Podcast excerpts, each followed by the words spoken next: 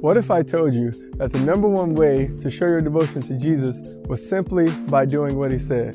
Jesus told his first followers, "Go therefore and make disciples, baptize people, and teach them to obey everything I have commanded you."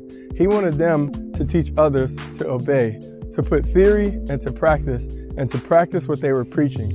The aim of both of these expressions was application. In Acts chapter 22, Paul had two questions for Jesus. They were, "Who are you, Lord? And what shall I do?"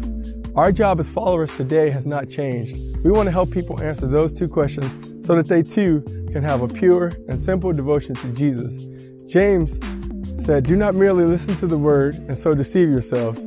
Do what it says." Obedience is the ultimate display of devotion to Jesus.